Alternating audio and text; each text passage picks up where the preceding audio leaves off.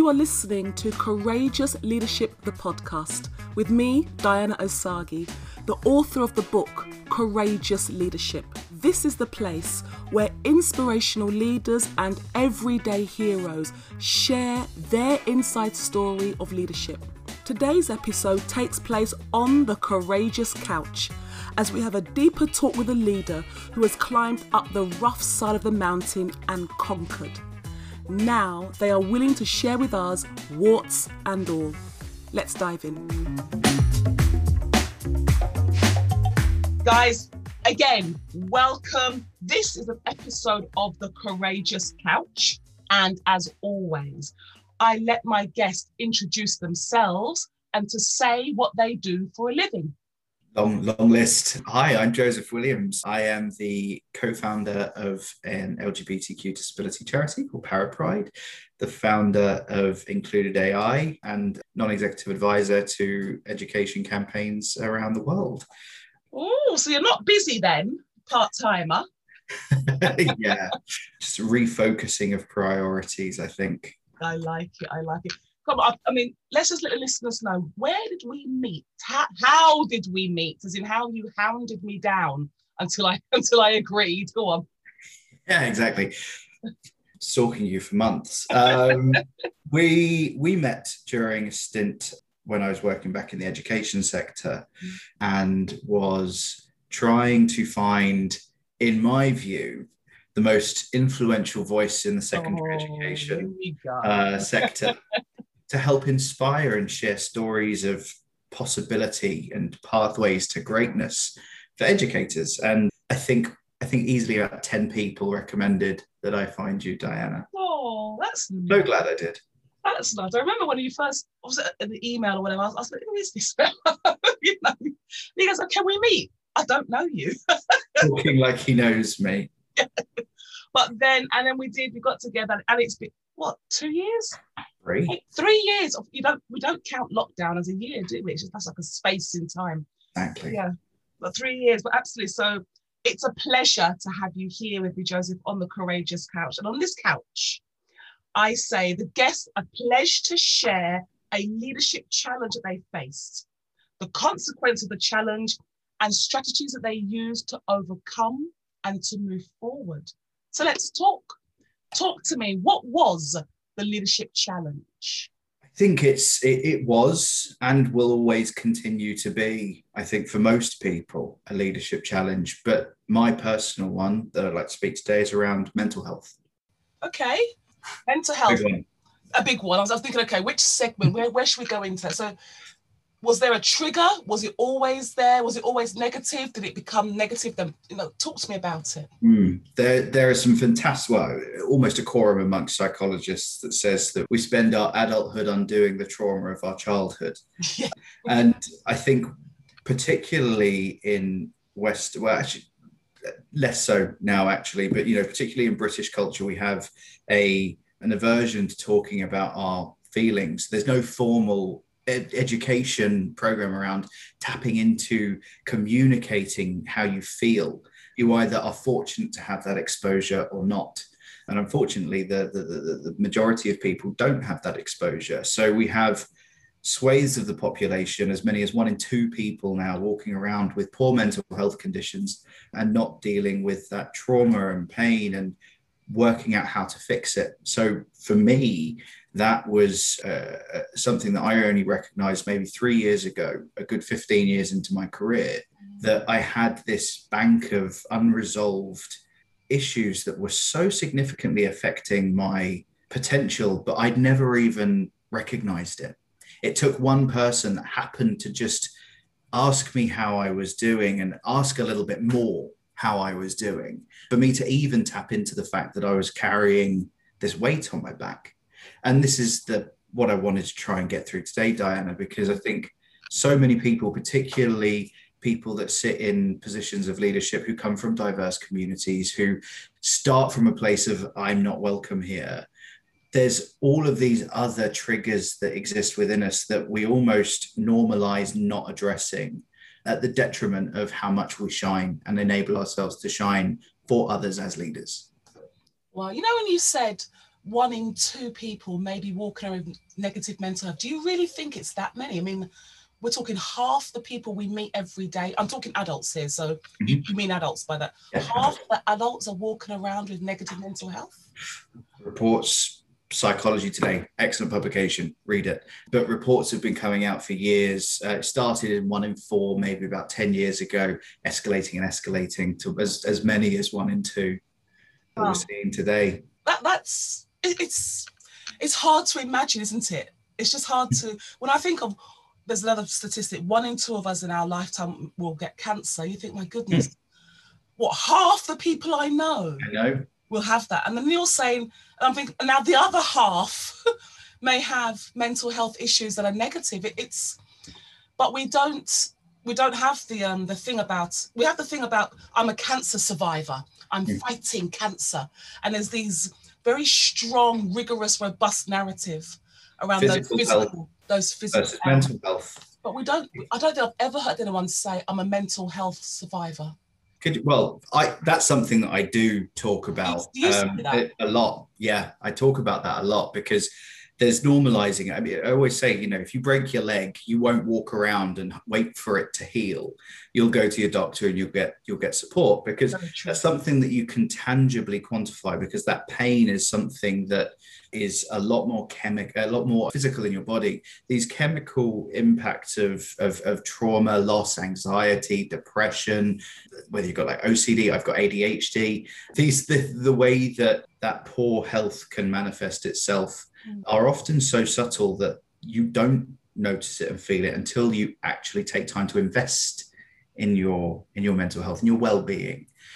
And you know i think one of the things that you mentioned to me that you would like to get from this are these kind of ways in which people can check in and help themselves and make sure that they aren't walking around with any more additional weight than they need to particularly in environments where you're dealing with vulnerable people, with young people, even if you're working in an office. You know, there's lots of people that you come into it, eh, come into contact with on a daily basis, and there might be many people, particularly at leadership level, where you have direct responsibility for.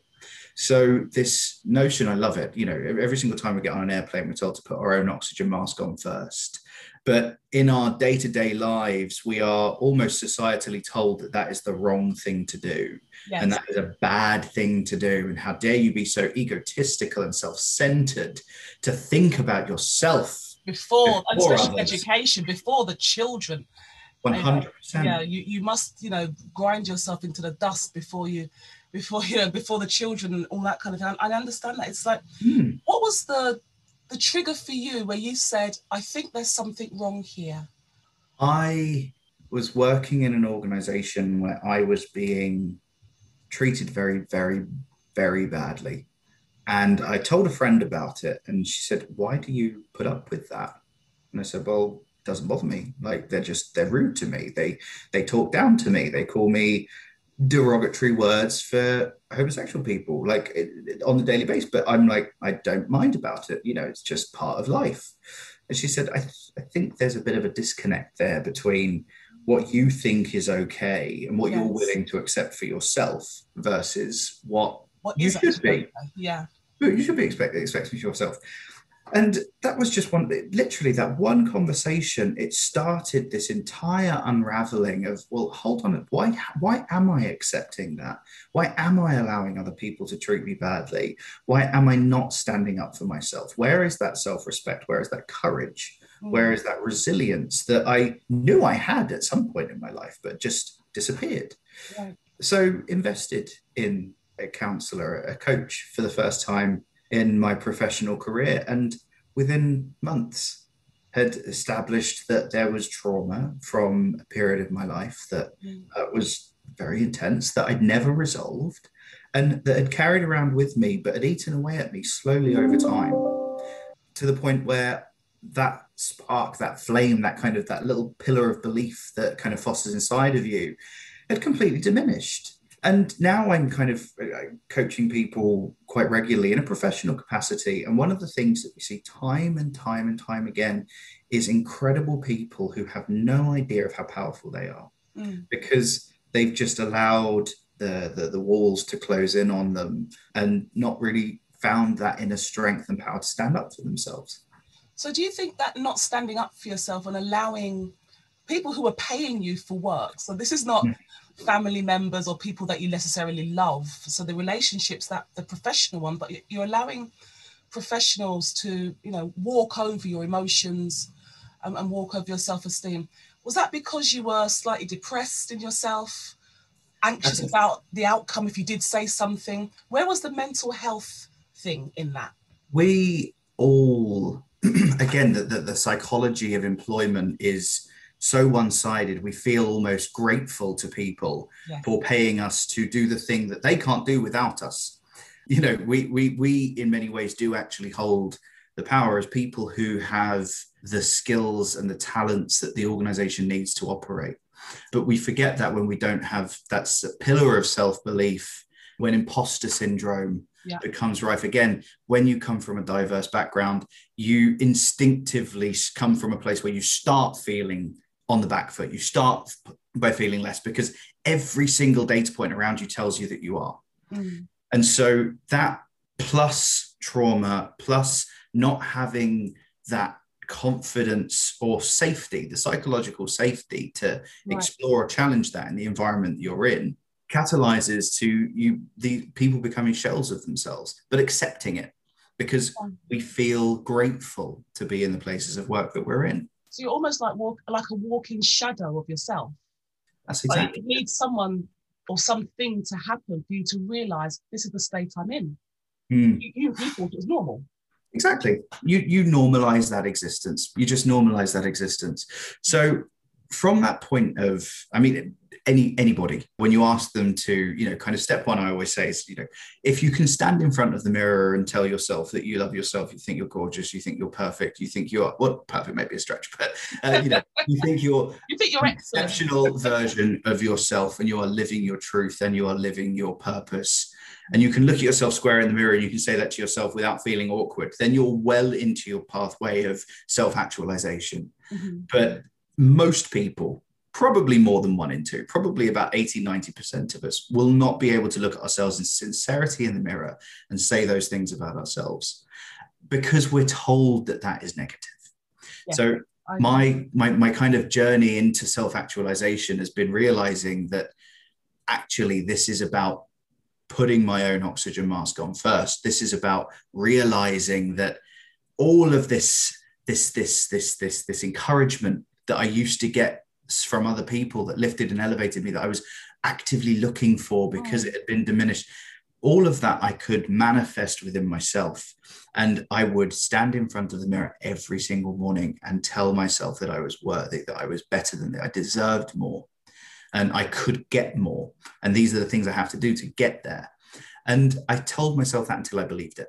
I, you know, I always say that no one expects to sit down at a piano and you know bash out Beethoven. Yeah, um, I like and, that bash out Beethoven. yeah, colloquializing something that is legitimately an effort, but getting to a place of self love and self empowerment, and which is the antidote to, to, to, to poor mental health. Is you know there there are obviously conditions that are deeply rooted. So, like I mentioned before, I have ADHD. That's not really going anywhere, but I can, through positive empowerment and recognizing that there is strength within that, changing the narratives around it, you can create a paradigm shift yeah. in your outlook, in your in what you what you have within you to to drive you through the times that would usually send you spiraling even further downwards. Your boss tells you you're underperforming and everything is, you know, everything is going to pots and you're going on a performance plan. Most people will crumble at that. That will be the worst thing that you can ever hear. Some people might say, well, okay, if you if you have that pillar of belief beneath you, you might in that moment say, well, okay, so where has been the performance uh, before this point performance management before this point. How have things got to this place? How can we improve?